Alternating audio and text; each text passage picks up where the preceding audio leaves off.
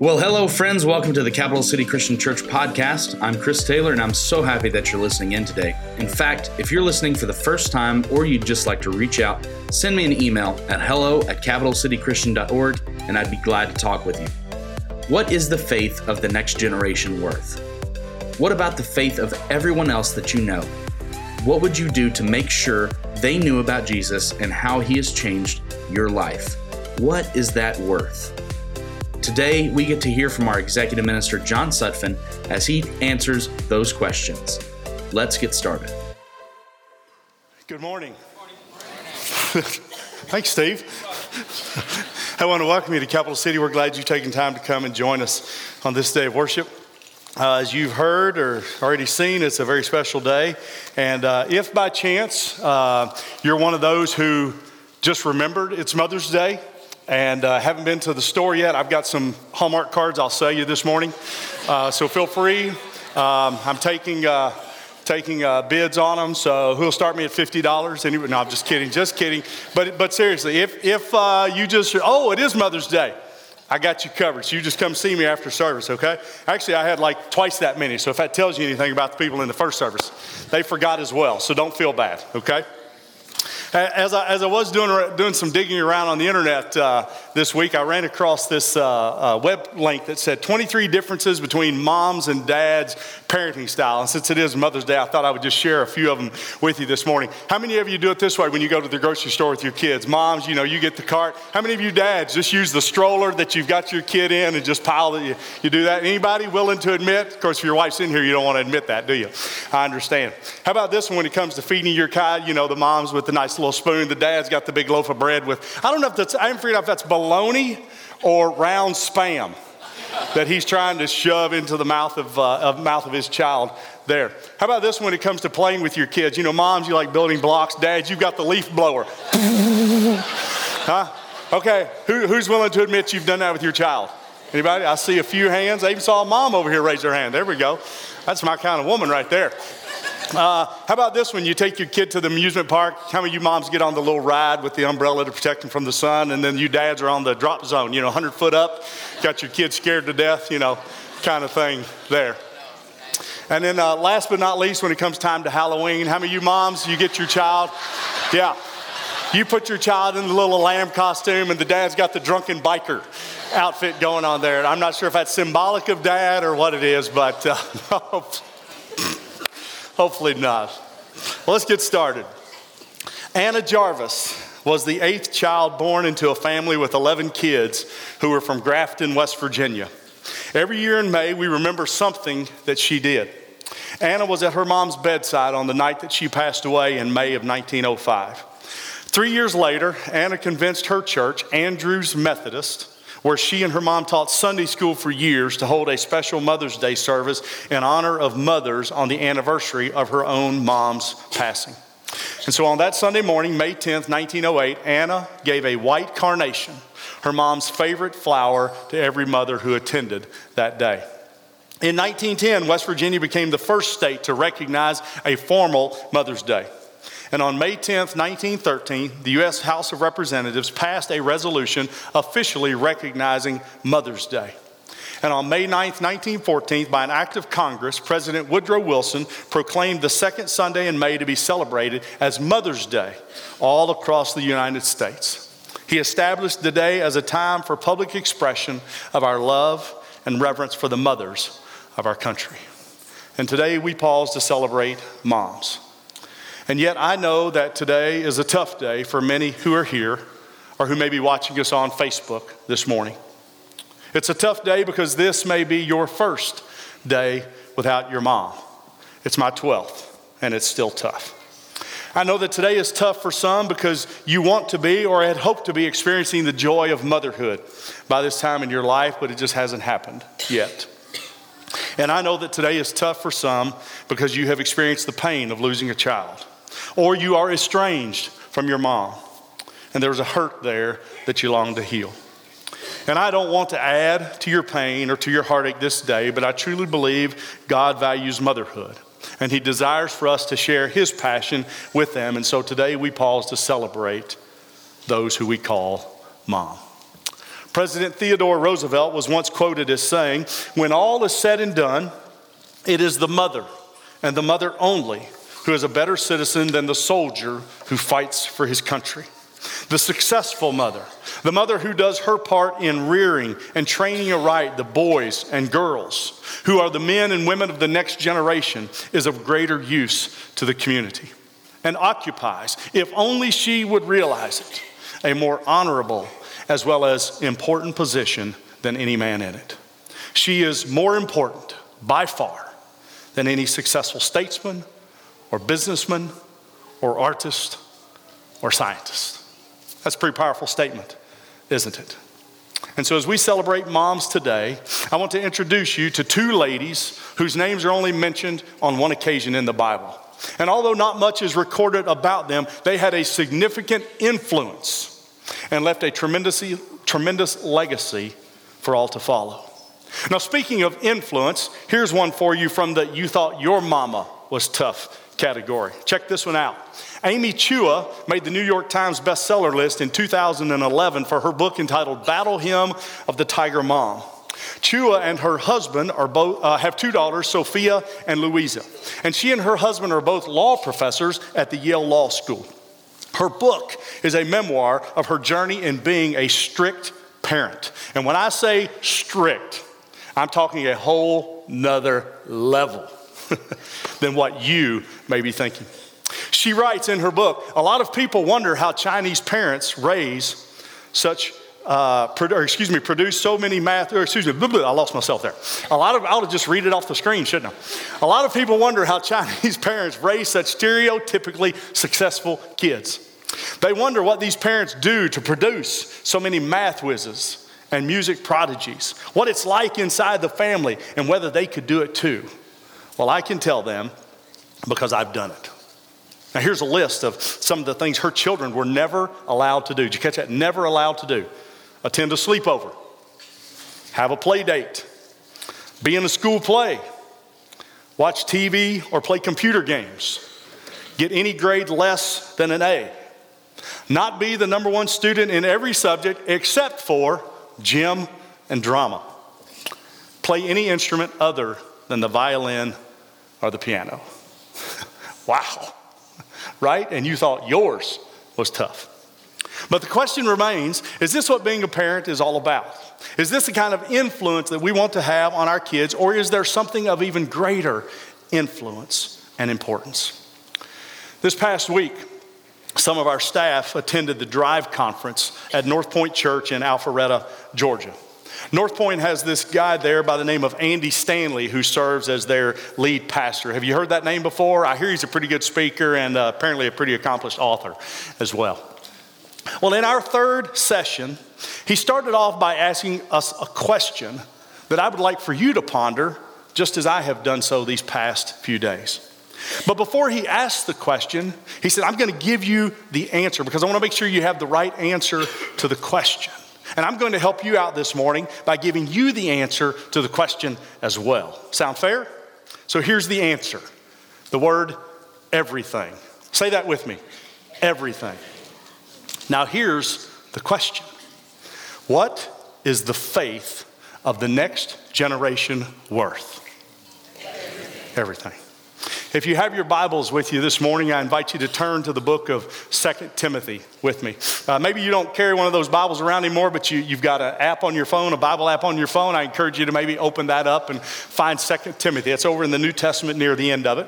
If you don't have an app on your phone, I would encourage you to download the YouVersion Bible app. It's a great Bible app that you can use uh, to read, to study, to do daily devotionals. If you follow us in our Facebook group, we do a lot of uh, devotionals that we encourage you to follow along with us, and those all come from YouVersion. So we invite you to come and be a part of that with us. Well, the Apostle Paul is writing his letter to his young friend, who also happens to be a preacher by the name of Timothy. And Paul makes this statement that's found in chapter 1, verse 5 of 2 Timothy. Paul writes Timothy, I have been reminded of your sincere faith, which first lived in your grandmother, Lois, and in your mother, Eunice and I am persuaded now lives also in you. Only one verse, but a verse that speaks volumes about the influences that a mother had on a life and the, and the impact that that had on another life that eventually had an impact in an even greater way on who knows how many lives. As I mentioned earlier, we only hear the names of, t- of these two ladies in that particular verse, but Paul references them a little bit later in chapter 3 of his book that we'll look at in a few moments. And then, and then Luke, a great historian from the New Testament, also mentions these ladies. He doesn't mention them by name, but he again makes reference to them in his book that he wrote called Acts. And it's actually found in Acts chapter 16. And in that particular chapter, the, the, recording takes place around the time that, that many believe the Apostle Paul was on his second missionary journey, where he returned to some of the cities that he had visited before during his first missionary journey. So, so he had his first missionary journey, and then three or four years later, he goes back to visit some of those churches again. And Luke writes in Acts chapter 16 these words. He says, He, and he's talking about Paul, he says, He came to Derbe and Lystra, where a disciple lived whose mother was a Jewess and a believer, but whose father was a Greek. And the brothers at Lystra and Iconium spoke well of him. And this person they're speaking well of is this young man, Timothy. And Paul wanted to take him, Paul wanted to take Timothy along with him on this missionary journey. Now, allow me to point out a couple of things for you from these verses. First, Paul returns to Lystra, which was the hometown of Timothy. Lystra had not been a very good place to Paul on his first missionary journey. Luke tells us just a couple of chapters earlier in chapter 14 that some Jews from some neighboring towns rolled in and turned the crowds against Paul. And when I say turn, I don't just mean that they made fun of him or they shouted at him or they convinced the people to stop listening to him. I mean, no, Luke tells us they actually stoned Paul, picked up rocks and threw them at him to the point that they thought they had killed him. And they drug his body outside the city because they didn't want this dead body of this guy they didn't like lying in their town. So they drag his body out of the town thinking they have killed him when they stoned him. Now, Luke goes on to tell us that, that the disciples, who were there at that point in time all gathered around Paul. I'm assuming that they probably thought Paul was dead as well. But you know what happened? he got up. Paul, somehow or another, was revived and went back into the city. Now, Luke doesn't tell us what he did, but I can't imagine Paul snuck back into town, crawled into bed somewhere, and licked his wounds through the night. Now, Luke does go on to tell us that Paul did leave the next day and he headed to Derbe with his friend Barnabas and the disciples where they went and preached. But then he returns back to Lystra. He decides to go back to the town that just tried to kill him. But the scripture tells us that he went back there, and when he did, he strengthened the disciples and he encouraged them to remain true to their faith. Now, Luke doesn't give us any information on this, but you know, the thought that ran through my mind I wonder if Timothy's grandmother and his mother were there when this took place. We, we don't know that for sure. Were they some of the disciples who gathered around Paul as he laid outside that city that day, possibly thinking that he was dead? Don't know that one either. But I do believe that it's a safe bet to say that Timothy and his mom and his grandmother had probably heard the story of what took place, or what happened to Paul on that first visit. Now, the second thing that you may have noticed in this particular passage out of uh, the book of Acts is that Timothy's father is not mentioned as a believer. All we know is that he is a Greek, and he is not mentioned as being influential in the development of Timothy as a believer. But I do hope you take note of the fact that his lack of support that the dad's lack of support did not keep his mom and his grandmother from having a great influence on their son and grandson. And making sure, as Paul put it, how from infancy he had been taught the truths of God's word. So, what can we? Did you catch that? What can we, you and me, male and female, moms and dads, grandmas and granddads, aunts, or aunts, as y'all like to call them around here, uncles and friends, family. Yes, today is a day that we pause to honor mom, but it doesn't mean if you don't wear that title that you get to check out on me for the next 10 or 15 minutes. Because what is the faith of the next generation worth? Everything. Everything. So, what can we learn? What can we learn from this mother and this grandmother to help us impact this generation and the next? I think one of the things that we learn from them is that we must trust Christ and raise our children to trust Christ as well. Let me remind you of that first verse that we looked at from Paul's letter. He wrote, I have been reminded of your sincere faith, which first lived in your grandmother Lois and in your mother Eunice, and I am now persuaded lives also in you. As a parent, what is your responsibility to your child? Have you ever stopped and thought about that? According to FamilyResource.com, here are the eight essential parental responsibilities that you have as a parent. You provide them an environment that is safe. You provide your child with basic needs. You provide your child with self esteem needs. You teach your child morals and values. You develop a mutual respect with your child. You provide discipline, which is effective and appropriate.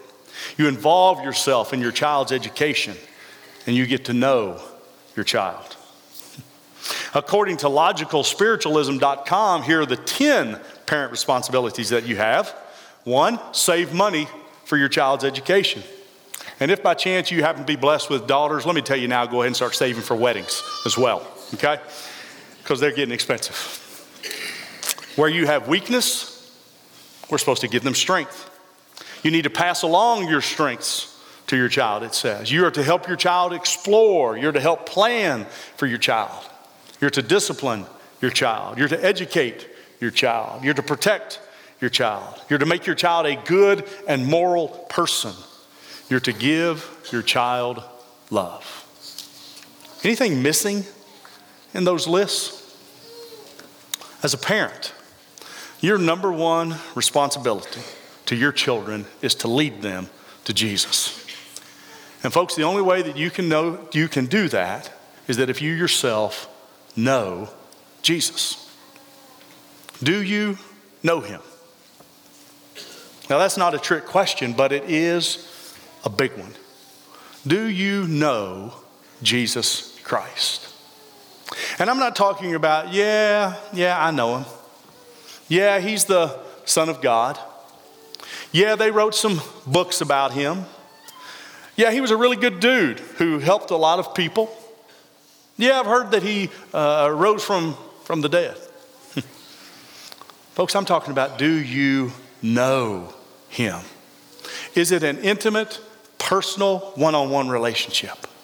Is he your go to?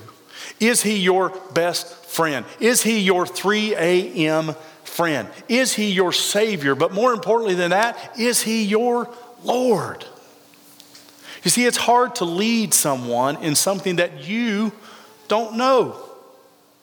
And I don't mean to step on anyone's toes this morning because I often feel that I have not done a very good job of this myself. But if the faith of the next generation is worth everything, then how important is it for you and me to know Jesus? It's a verse found in the Old Testament, the Old Covenant that God had with the Jewish people. It's a verse that I'm sure Eunice and Lois had heard and read and probably been taught and had passed on to Timothy for years. The verse reads Train up a child in the way he should go, and when he is old, he will not depart from it. Train them, lead them. When? When they are a child. But, folks, even if that time has passed, it is not too late to train them and lead them to Jesus. But we can only do it if we know Him and how to get to Him. I think we also learn from these ladies that it's important that we possess a strong faith and that we model that faith to our kids. Here's what we know about these two ladies they knew Jesus. And because they knew him, they had a faith and a trust in Jesus that was handed down from generation to generation to generation. Was it a faith that, that knew all the answers? Mm, probably not. Was it a faith that, that maybe didn't have questions or doubts? Probably not. Was it a faith that was, that was perfect? Probably not. Was it a faith that, that stumbled and, and struggled? I'm going to guess probably so.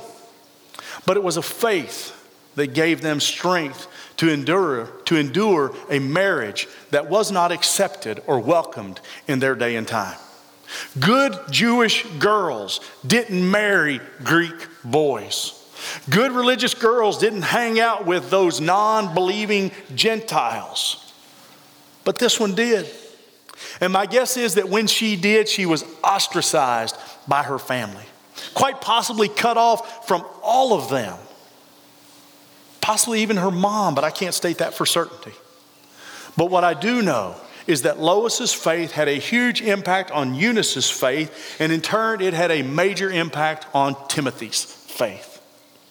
It was also a faith that had the courage to hang in there when they saw fellow believers being attacked and pushed to the brink of death. I mean, can you imagine being there that day that Paul is attacked and then drug out of town and left for dead?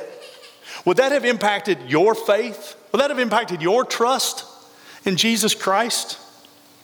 And can you imagine three or maybe four years later, Paul comes back to town and then allowing your son possibly your only son, to venture off with him, knowing that he might endure the same kind of things beatings and torture and stoning and hatred and cursing and imprisonment, and the list could go on and on.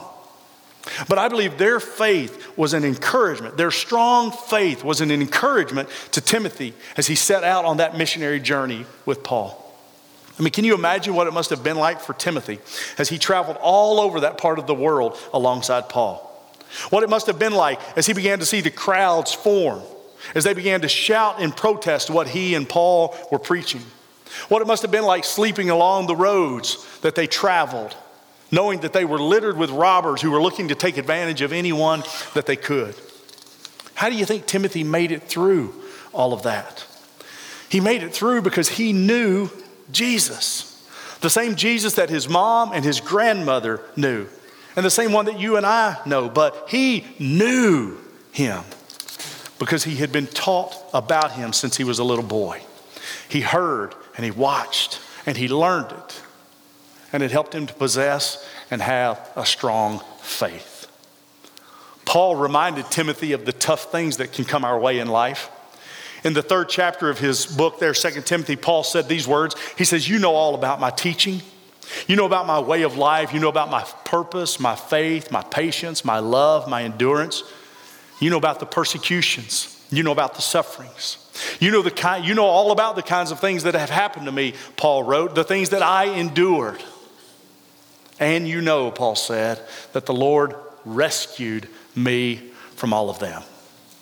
And then just a verse or two later, Paul says, So, Timothy, continue in what you have learned Continue in what you have been taught, continue in what you have been trained in, and have become convinced of because you know those from whom you learned it your mom and your grandma. It was a strong faith that had been modeled for him for years by those who loved him and those he loved. Let me ask you this morning what does your faith look like when you find yourself in tough situations? What do those around you see? Things at work are tough. Do others see someone who is giving more than's required to make things better? Or do they see someone who just piles on the complaints and gripes and, and looks to blame other people? Things are hard at home. Do others see someone who says, I said for better or for worse? Or do they see someone who says, you know, I deserve to be happy? Things are not going like you want in life. Do others see someone who puts their head down and continues to push through? Or do they see someone who, who, who's ready to blame everyone, including God, because things aren't going like you want them to or like you think they should be going? Folks, if we want our kids and others around us to have a strong faith, we have to show them what faith and trust is like in the good times and in the bad times. One more thing that we learn from these ladies we must plant our kids in the scripture so they will know how to walk in Christ day by day. Let me finish this little section of 2 Timothy chapter 3 for you. I, I started it a moment ago. Paul wrote, So continue in what you have learned, continue in what you have become convinced of, because you know those from whom you learned it. And then he adds these words, and how from infancy you have known the Holy Scriptures, which are able to make you wise for salvation through faith in Christ Jesus. For how long had Timothy been learning about Jesus and what having faith and trust in him looked like? Since infancy. The Greek word that Paul uses here is the word babe or baby. You didn't think you were going to get out of here today without some Greek, did you? Since you were a babe, since you were a baby, you have known the Holy Scriptures, Paul said. And how do we think Timothy knew them? I doubt it was because he was some kind of a baby genius and it was just all implanted there. No, he knew them and he learned them and they helped him come to a saving grace in Christ Jesus because his grandmother and his mother taught them to him. Train up a child, they had heard, and they had done their best to do that. Train them up by educating them, by protecting them, by making them a good moral person. Train them up by providing for them and giving them what they need and making sure they have a safe place. Now, don't get me wrong, folks, all of those things are important, but you know what Jesus says? Luke records these words in the 21st chapter of his book where Jesus says, Here is something that you can take to the bank, folks. Heaven and earth will pass away, but my words will never pass away. I've never been there, but I've been told there's a pine tree that grows in the North Cascades National Park in Marble Mount, Washington. Beside this particular tree is a sign that states that during the first five years of its life, that tree only grows one foot above ground, while its roots grow four to five feet deep. Roots that will be able to hold that tree in place. Roots that will be able to find deep waters during times of drought and dry seasons. Roots that will help keep that tree alive even as it endures some extremely tough times during its life. Timothy became the man he was because of the influence of his grandmother and his mother, who started him early sharing the scriptures because they knew how important they would be in his life as he grew older. So, what are you doing to help those that God has entrusted to your care to know his word? The sole responsibility of this doesn't lie with our children's ministry staff here at Capital City or any church across our country. As Lisa said a moment ago, churches, if we're lucky, get your kids one to two or maybe even four hours a week if we're lucky. And we're going to do our best to impart to them God's word, but the responsibility falls to you and me, the ones that God has blessed these children with. So, what? What is the faith of the babies who we dedicate today worth? And what is the faith of the kids in our preschool ministry worth?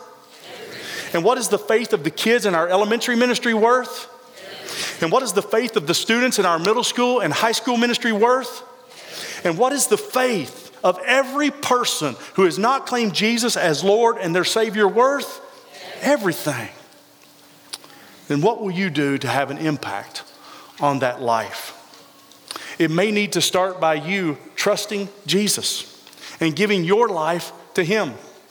It's hard to teach someone about something that you don't know. And if you don't know Jesus as your Lord and Savior, then maybe that's where you need to start today. Or maybe you need to take a step of faith and do something that you've been resisting that you know God is wanting you to do. Take that step of faith and be an example for loved ones, friends, family, coworkers, neighbors. Take that step may be just what you need and what someone else needs to see as well. A few weeks ago, I attended the funeral visitation for a young man who I've known for 25 plus years. He was in my children's ministry and he was in my student ministry for a period of time. He played on a soccer team that I had the opportunity to coach for five or six years. But in high school, that young man ran into problems. Some of it may have been because of the kids that he chose to hang around, but ultimately, the decisions that he made, the choices that he made were his. His life was extremely messy. There was rehab, there was prison, there was failed relationships. It was a troubled and tough life. And it breaks my heart to stand before you today and say, I don't know. I don't know where that young man is. And because of that, I want to live the rest of my life doing everything I can, short of sin, to bring everyone I know into a relationship with Jesus Christ. Because what is the faith of every person that I know, that you know, who doesn't know Jesus' worth? Everything.